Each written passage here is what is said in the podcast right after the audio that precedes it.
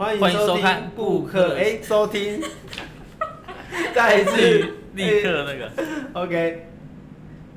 欢迎收听布克新闻台湾 Book News，我是主持人世博，我是主持人定刚，这里是全台湾同温层最后的阅读 Podcast。欢迎你一起加入我们的行列。OK，今天节目我们邀请来的是游集出版社的社长佩瑜，郭佩瑜。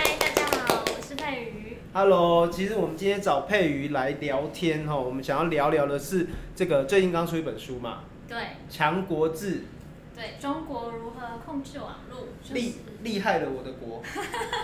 对，这个强国的。强，它其实是一个谐音梗啦，就是我们书名是用墙壁的墙，但是大家平常都知道，就是大家会笑中国说是一个强很强大的那个强国，所以就是在玩这个。好，其实这本书哈，这个为什么会想要谈呢？因为这礼拜发生了一个事情哦，就是说我发现很可怕哎，就是我在网络上看到一个人在介绍爱尔兰跟台湾。嗯然后，因为我以前大学的时候念书，我读过那个一个这个已经过世蛮久的老师，叫吴浅成、嗯、吴教授，嗯、他就是算是我的知识论里面蛮早发现把爱尔兰跟台湾画上等号的作家，对，然后教授，所以我就去 Google 搜寻他，嗯，结果第一次我不小心写错字，所以没查到，但是我第二次打对的时候，我发现，哎呀，好怪哦，为什么？它底下竟然出现了陈局善款，啊？为什么？很荒谬哎，就是完全八竿子打不着的东西，结果我在 Google 搜寻上面却看到了，就是为什么会被 Google 连接在一起这样，我就觉得这跟其实最近大家自己在讨论到底台湾有没有资讯战，或者说台湾在资讯上有什么被干扰的可能性。对，那我就觉得那为什么找不到解释也找不到原因，就是说如果如果没有或如者如果有的话，那到底为什么陈菊善款会跟吴教授连接在一起，嗯，而且其实去年其实有几本书蛮红的啦，配合着这个美中哦贸易战的结果，其实台湾也开始注意到到底中国对于世界的这个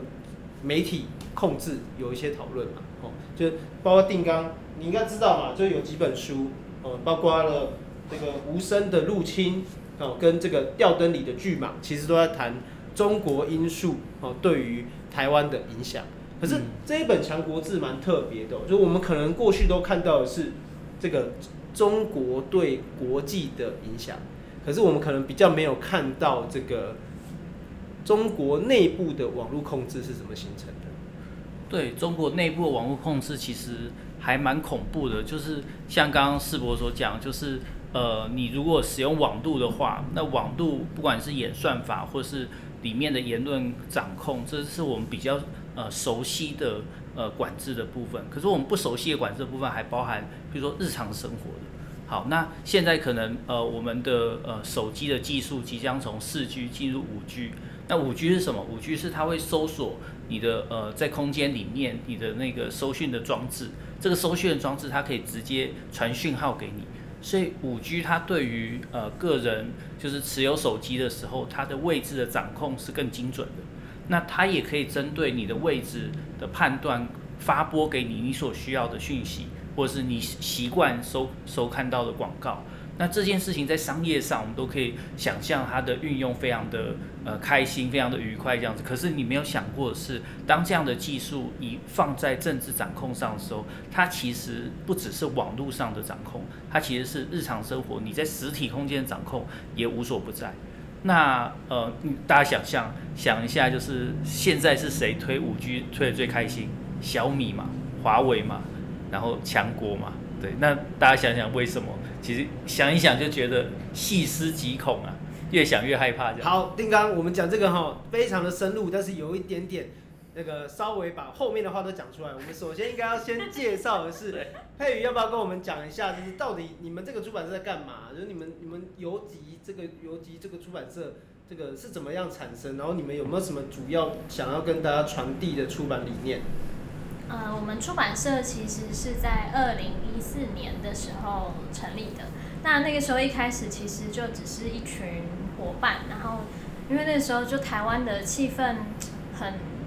就是发生很多社会运动相关事件啊，不管是说破迁啊，或者是中国对台湾的影响力啊，然后在呃社会氛围上面都让人处于一个很焦虑的状态。那所以那个时候，其实就是我跟朋友就觉得，哎，我很想要把出版这件事情跟呃社会做更直接的一些连接，就是说我们出一些如果说很都没人在看的啊，或者是都是很学院的东西，那。对社会有什么影响力，就会觉得，嗯、好像有点太，太在打高空了。然后所以就想说，哎，想要出一些可能对社会比较可以有直接连接的关于，呃，对社会运动会有一些帮助的书。对，那后来就慢慢也开始扩展，呃，出版的路线。那可能会，当然还是以人文、社会科学还有，呃，社会议题为主。那也有出版一些小说。那这一本其实是翻译书诶，而且它其实是国外作者。是。呃，我什么情况下想要知道这本书，而且想要出版给大家？哎，这其实就是收到书讯，然后因为这个议题，嗯、呃，刚刚世博有提到嘛，就说去年，哎，其实不止去年开始，其实好几年，像左岸啊、八旗就已经出了很多跟谈中国，呃，中国因素的书。那我觉得，嗯，中国其实它是近，尤其近几十年来，有特别的大力的在扩展它对世界的影响力。那其实台湾，包括香港，就我们其实是处于中国的影响力，还有它资讯站的最前线。那我们之前台湾出过的很多谈中国因素的书，它其实可能嗯是其他领域的。那关于就是防火长城、网络言论控制这一个块部分的话，我觉得比较没有专门的书。所以当初看到书讯就觉得，哎，这个好像对台湾读者会蛮有帮助的，对，所以就想说把它翻出来。好，其实我这两天非常辛苦，因为我真的把这本书看完，而且而且我看完的时候觉得特别有刺激，就是说我们刚才提到，我们可能什么谈什么巨灯里吊灯里的巨蟒啊，我们来调无声的入侵，我们可能都看到就是好像中国一直在影响世界，可是我们可能忽略了一个面向是，那中国为什么可以影响世界？哦，乃至于到底谁帮助他？哦，就是人家这个怪兽是怎么养成的？哦，这个怪兽是怎么样？这个一步一步变成现在这个样子。哦，所以讲看这本书可以讲趣味啦。好，因为咱就看到讲，哎，第一，好，中国这个网络的灯线啊，其实这种网络的防火墙，它是怎么建筑而成的？外国企业其实有很大的一个角色。好，那第二个是说，它好像也变成一种原来预期的这个失落啦。哦因为西方国家好像本来是寄望说经济发展，哦，这些人有钱了，然后就会开始思考民主，就会开始思考自由，哦，这些人因为有了网络，好像就会哦，地势就会亏啦，吼，啊，亏掉就开始讲，咱那也在互人限制，哦，我们怎么可以被国家限制住我们的思想跟视野？哎，结果最后好像定刚 好像完全不是这样嘛，哈。对，就是资本主义当时在想象的时候，就会把中国当成是最后一个。赚钱的地方啦，因为就是产业资本主义，它一直需要有利润嘛。那利润它就需要压低人力成本，然后需要提高它的呃市场。那两两个面向看，中国都非常重要。可后来大家进去之后就想说，哎，那通常我们民自由民主社会，然后接受资本主义之后，我们就会越来越开放，然后呃自由会越来越多。哎，怎么那边不讲？那就觉得说，哎，那一定是有些人在喂给他们的人民一些奇怪的东西。而且呃，除了我们主动喂给他们之外，剩下的东西会用一些方法阻止他们去吸收到。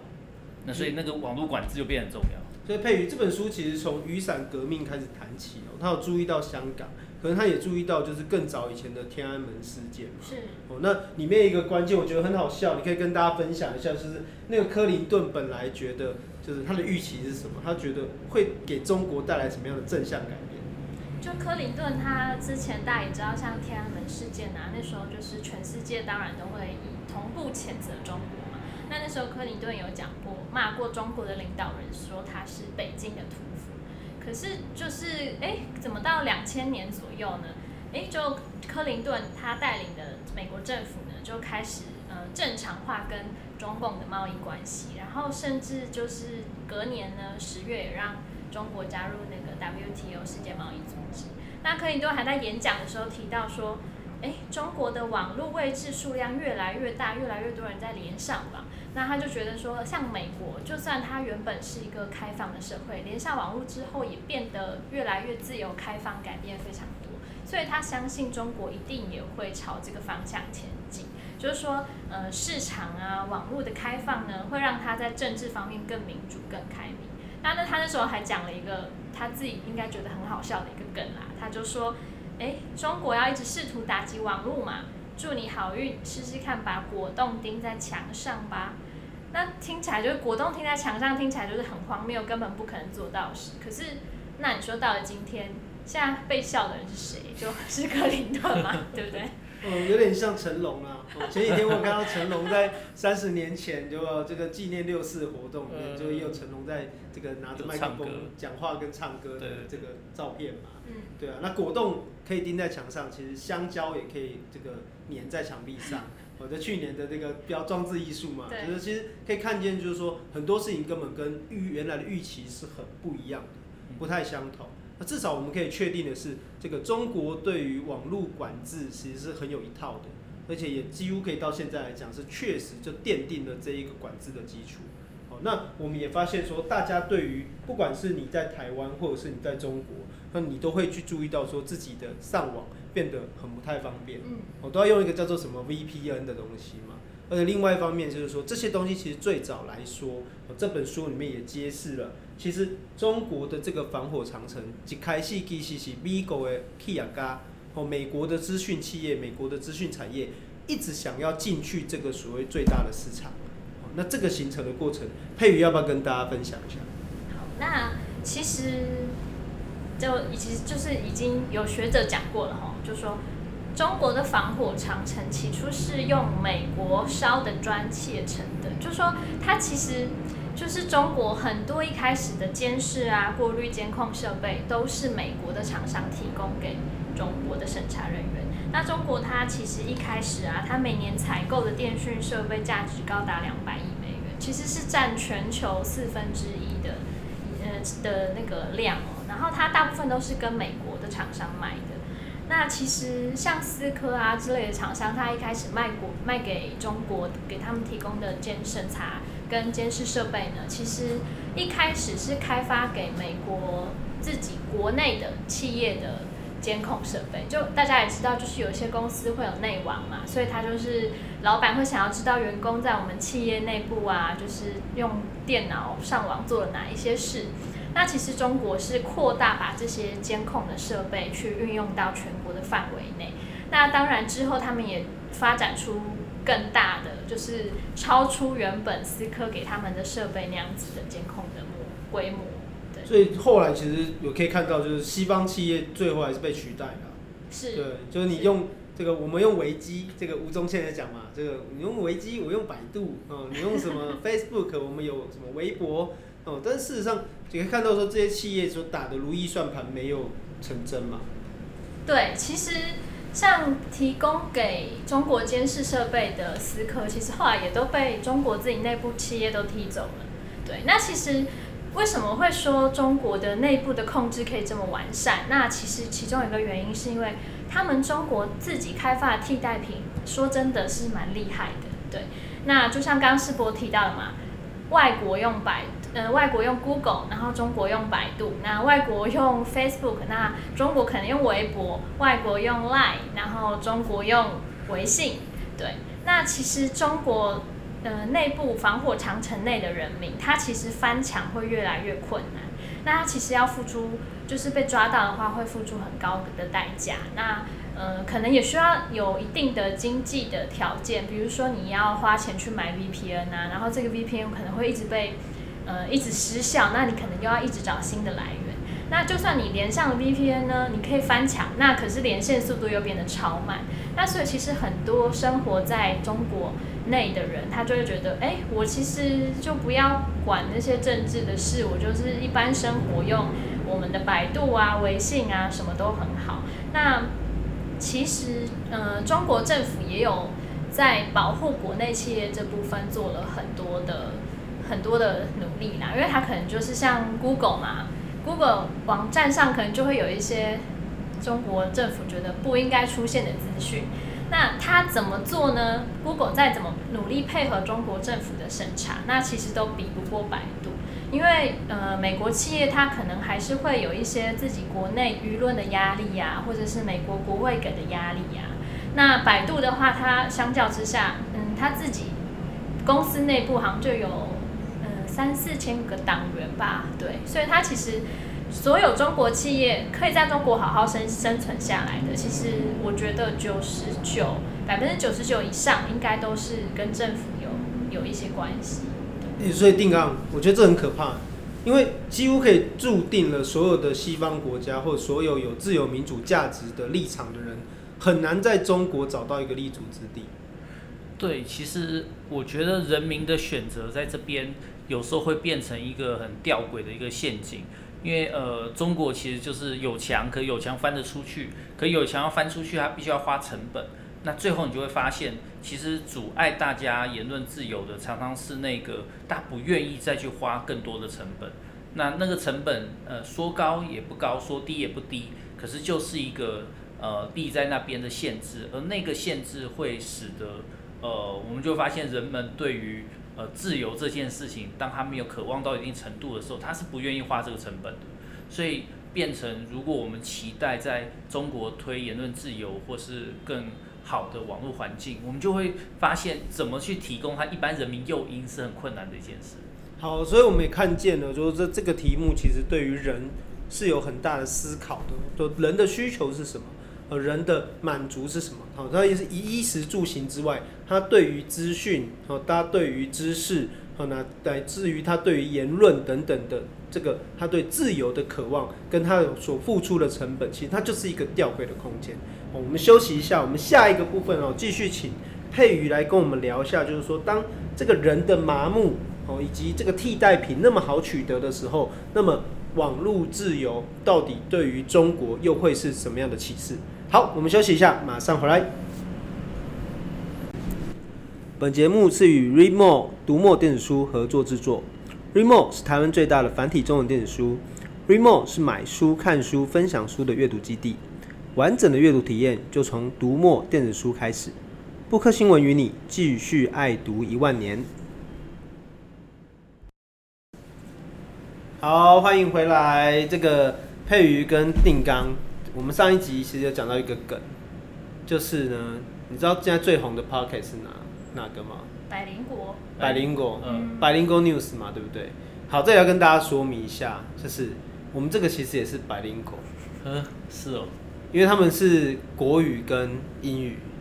我们是台语跟国语，所以我们上一集说我们叫做百香果 news 好了，但是不行，因为我们这个毕竟是要介绍书，所以我们后来是叫布克新闻 book news。但是等一下还是要大请大家多练习啦，哦，尽量用母语来讲讲看自己要说什么内容，有信心吗？台语超烂，阿 佩瑜呢？我我人家是客家人，客家人吗？所以我也是客家人。哦，可以，我我我我我也可以用客家话来说好吗？OK，那其实咱今日讨论这讨论这本册吼，一个重点就是讲，咱咧讲中国的网络嘛，嗯、中国的网络。嗯、那我们刚刚也提到讲，美国还是讲欧洲的这些企业家，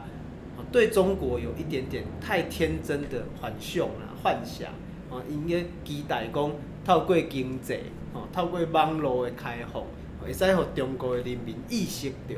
意识到哦自由的重要，哦，也是讲开放的重要。哦，不止我们要买 LV，我们要买 Prada，我们在思想上也应该爱接受到这个民主啦、人权啦、自由啦。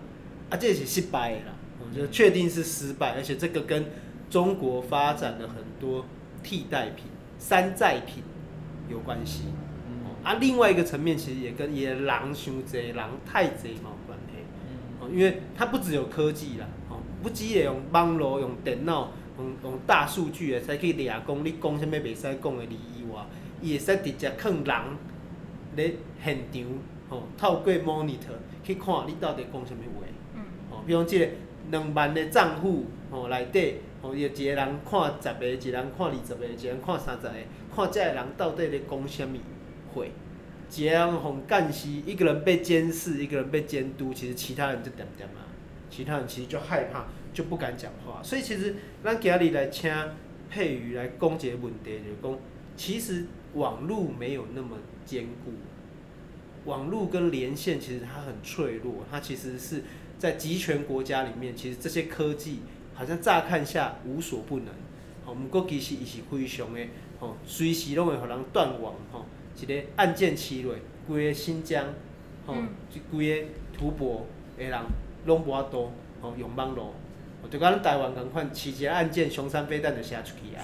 哦，这科技其实并没有我们想象中那么的坚强，那么坚硬。而强国志呈怎么样来呈现这个问题？那其实，呃，书里面提到，就是说中国防火长城，它其实可以，我们通称防火长城，但它其实是可以大致上分为两块，一块是，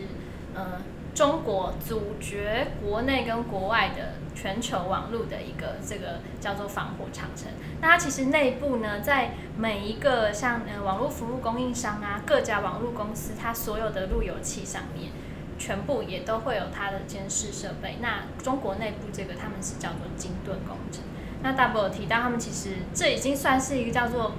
网络审查的一个。产业了，他们雇了非常多，我想应该绝对有上万名，搞不好有数十万的审查人员。那其实中国的网络控制呢，它不只是呃是政府自己在做哦，那其实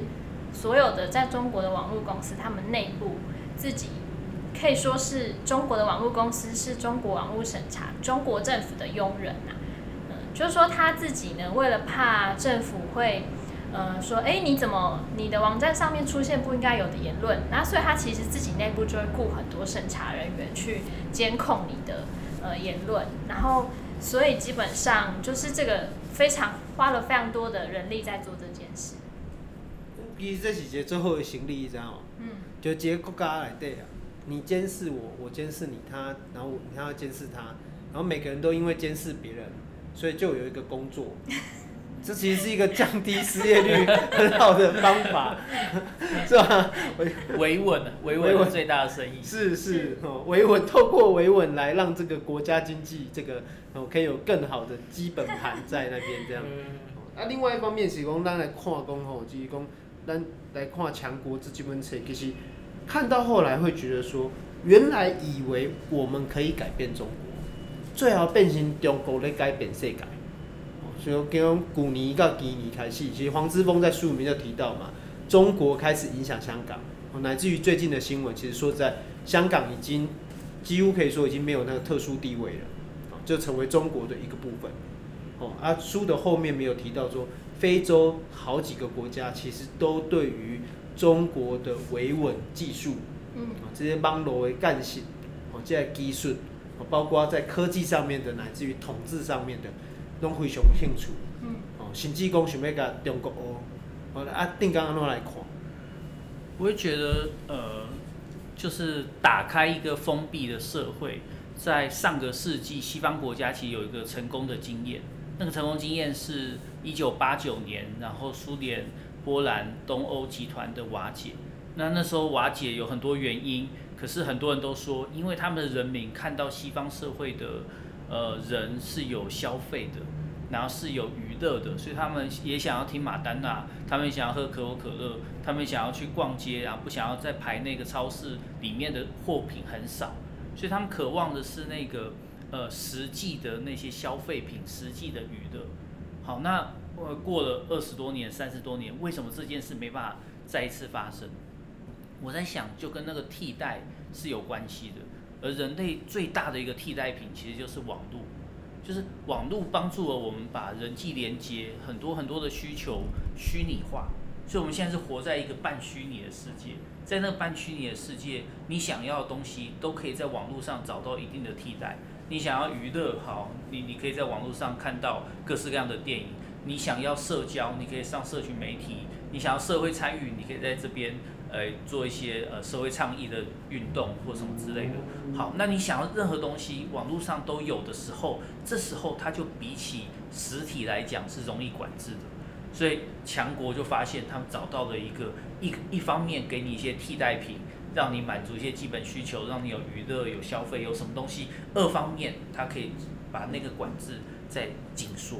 所以这个时候，西方社会以前的那种开放社会的这个套路就没有用了。我们面临面临的是一个新的敌人。我们一直以为中国共产党跟苏联共产党是一样的，没有，他们完全不一样。在这边，这个这个政权已经进化了。那我们在这个进化过程中，我们如何再看到，再让它有机会打开的这个，可能就要配合这种虚拟化的一个社会，再重新规划。这这也是一种独裁者进化，对，这也是一本书啦，哦，就是说在讲说这个独裁者也会学习嘛，哦，反抗会进化，独裁统治也会进化。那过去的经验不见得会代表未来满行功嘛，哦，你过去透过经济，哦，透过商品，哦，你让苏联垮台，可是苏联同样的也意识到说，哎，原来中国可以透过这个方式来统治，他也重新在跟中国学习如何借由网络的管制。来控制伊的人民，这个技术其实中国做够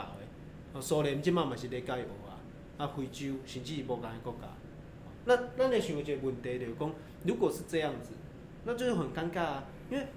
如果西方社会或乃至于我们在这样的一个经济社会开放下，其实我们是蛮后现代的嘛，我们的社会这个连带是没有那么强的，我们可以透过网络，我们找到虚拟的这个替代品。我们有认同产生比较多元的，而且是比较有浮动的，然后我们给予大家更大的空间去想象或认同。但是在中国好像不是这样子，他反而好像可以透过这样的一个方式来影响西方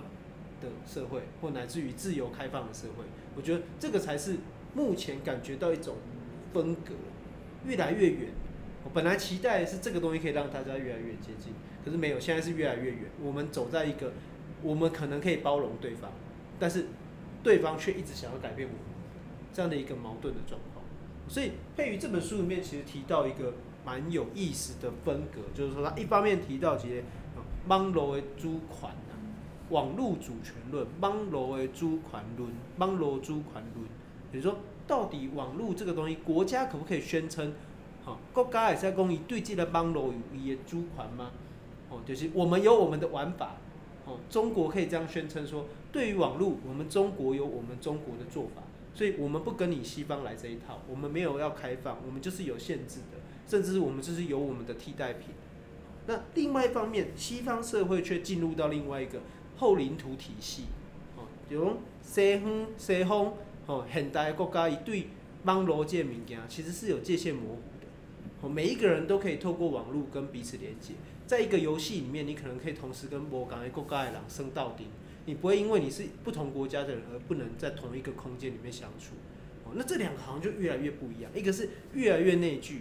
一个是越来越开放。啊，这个冲突好像就势必以后越来越明显。那刚刚士博提到网络主权论嘛，我跟大家来简单简单讲一下，说中国这个学说到底是什么意思？那其实。呃，以前网络刚开始很自由的那些创办网络的那些人啊，他其实都觉得这是一个可以打破所有国界，然后把全世界连在一起，然后可以很开放、很自由的一个空间。但是中国它在大概二零一零年近，尤其是一四年之后开始，一直开始对外输出他们这个学说，叫网络主权论。它就是说，网络呢跟实体的国界呢。为什么网络会是一个法外之地呢？为什么不能管控呢？我们在呃实体的领土上，我们可以管控边界啊，然后要进口抽税啊。那如果要到别的国家，你还需要经过边界，那可能会有一些管理，还会有一些移民的标准。那中国他认为说，你在网络这一块地方一样没有资格另当别论，所以呢，应该就是各国管各国的网络。那必要的时候呢，我们还可以用武力维持。那从二零一零年冒出这个理论之后，中国就一直开始对外推广这个学说。那它一方面是要为自己在内中国防火城长城内部的控制找一个理由，那他就可以告诉人民说，这就是因为这就是我们中国的网络，各国就是会有各国的网络。对，那他可能向国外推广这个学说的时候呢，他就可以。呃，反驳那些说他控制人民言论啊的这个批评，对，那其实中国它近十年呢也非常非常积极的，呃，在所有的国际组织里面扩展它的势力。那这我想大概最近大家因为那个世界卫生组织的事情啊，或者是武汉肺炎的事情，应该都已经很有感同身受了。那就是要跟大家讲一下，说不只是在呃这个领域而已哦，在所有的比如说农业啊，那或者是经济啊，那甚至是呃除了联合国以外的很多就是呃是不是联合国体系的一些。呃，各种的网络标准的制定组织，那中国其实也全部都一直积极的渗透进去，而且它不只是透过政府哦，它可能会透过它的企业，比如说华为啊、阿里巴巴，大家都知道这些企业其实根本就跟，呃，甚至像华为，它其实跟解放军都超有关系的嘛，它其实就渗透所有这些组织，那所以在这些组织在制定标准或者是决策的时候，那它就会。呃，站在中国的这个立场去替他说话。哎、欸，所以他们就讲啊，重点不在于有没有下资源到这些国际组织，嗯，重点是资源下到哪里才是重点。是，哦，就是你看美国就觉得自己很冤大头啊，因为他的组织，他的资源都下到组织上面去，哦，所以就感觉效果不是很强。啊，如果资源下对点、下对人的时候，好像反而你的影响力会比较大。哦，这个就是国际常常讲，而且刚刚佩瑜讲，我来问一下定纲好了。刚才佩瑜讲到啦，就是哎、欸，他觉得网络也可以管理。你有想到一句话，很像，很符合这个思想。他说：“普天之下，没有？莫非王土嘛？普天之下，莫非王土。对，大大中国一直是这种想法。那他们觉得，哎、欸，虚拟的平台它也可以管这件事，好像也是合理。不过大家想一件事哦，就是我们在一个呃网络平台，我们其实是会有某种共同体的想象。譬如说，我们在使用呃古早的一个叫做 PTT 的这这个 BBS，那我们会自称什么？我们会自称乡民，对。然后我们会在那里面会建立敌我，比如说我们会说啊，正黑板都是谁？都是科粉在待的啦。还、啊、有那种他们骂我们就是一四五零嘛，或者说蟑螂之类的，然后我们就待在八卦版或者待在其他版这样子。就以前的阿扁版。阿扁版，对对对对对，正黑版，对，所以就会看到这些，就是他会有认同，可这些认同，呃，他当然会有自己的一个共同体的主权的想象，那他们会觉得我们自己在这里面拥有自治权，所以国家管制是我们没办法接受的，不管你是什么样的立场，你就算是支持支持一个比较专制的一个立场，你可能也觉得国家来管制你是不 OK 的。好，那可是中国不一样的是，他把呃。这个国家权力、国家机器的这种实体的力量，这个力量跟网络的空间做了一个结合，他把他们想要建构的那个大中国的那个共同体推到他的网络上去，所以在网络上，而这也让他的网络的呃形态生态变得不一样。比如说微博，大家知道微博上面有热搜嘛？热搜他们通常会排一到二十名啊，如果你支持的艺人啊、明星啊。如果排名排到太前面的话，很危险，因为他知道说排到前面会引起国家的注意，他很有机会这个艺人会被封杀，会被商业公司就永不录用，所以他们就要想办法让他降热度，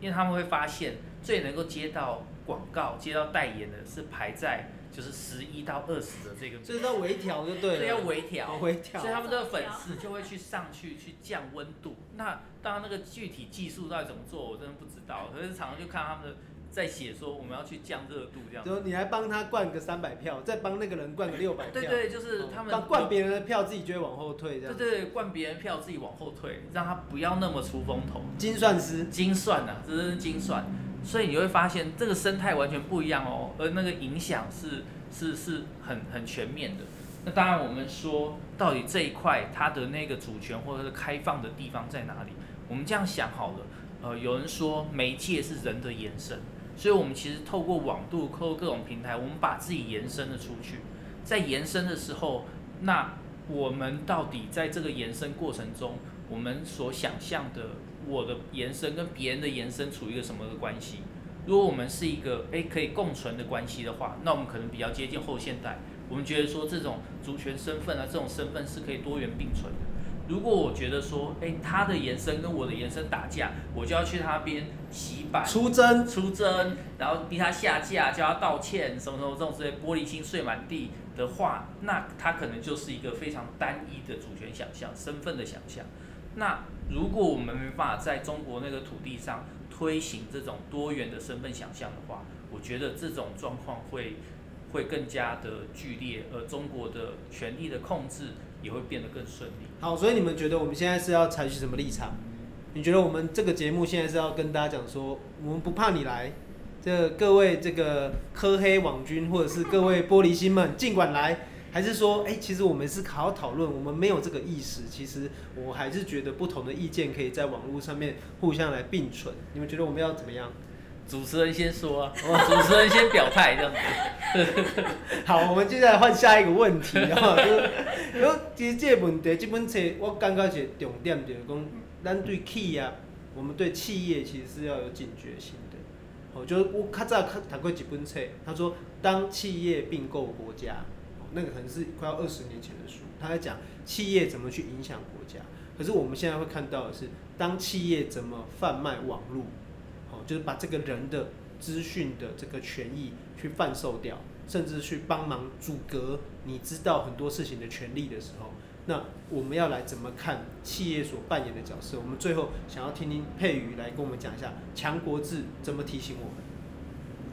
那作者其实在书里面提了非常多，就是企业、大企业跟呃所谓网络自由的敌人，当然中国是一个非常典型的敌人嘛。他们在跟中国政府往来的时候，那他们的表现是如何？那书里面你若读完，应该就会发现，几乎跟中国交手的企业，呃，没有一个有有一个好的表现。就是，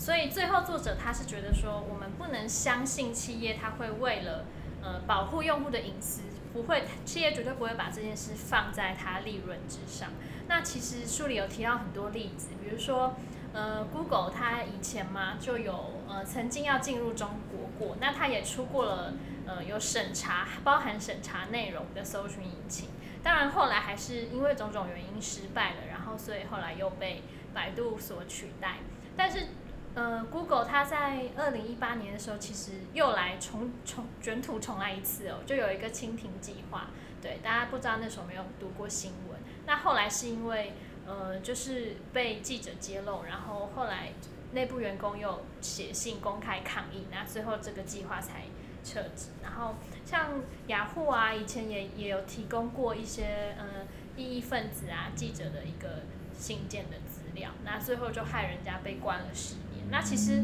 就是各种大企业在跟中国政府往来，或他想要进去里面赚钱的时候，其实他们都会妥协很多事情。对那所以作者他其实，在书里面最后的结论，他是觉得我们不能够相信，呃，大企业会保护我们的自由。那那这件事应该要谁来做呢？可以相信政府吗？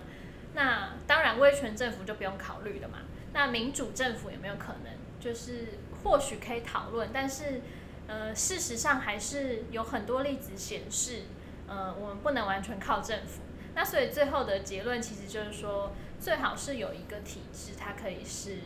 呃，用户可以对自己使用的呃社群网站或者是网络的整个架构，它可以表示意见，就是说，呃，使用者他可以呃有一些权利可以来阻止或者是为这个制度的设计发表一些意见，这样子的话会可能会是一个比较开放的空间。所以说，不管是对于国家或企业，其实个人的警觉心才是最重要的。我个人随时对于自己的权益有捍卫乃至于保卫的这个哦顾虑哦，他会随时去注意说自己到底有没有被贩售掉资讯啦，或者说自己对于在于自由吸收资讯它的延伸哦，定刚说的，你的延伸是否被受到影响？我觉得这个就是强国志要告诉我们的事情。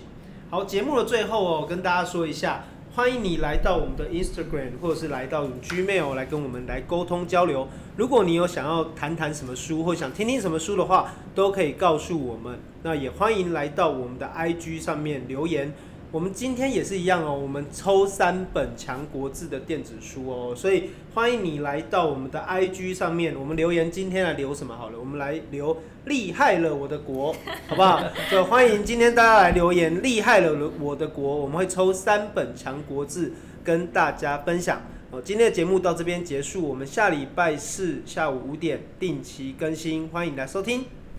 大家再见，拜拜。拜拜。哦，所以是抽电子书。对，抽电子书。Readmoo 提供。Readmoo 提供三本电子书。发现我好像还没追踪。真的吗？完了，你爆料了，录音还没关。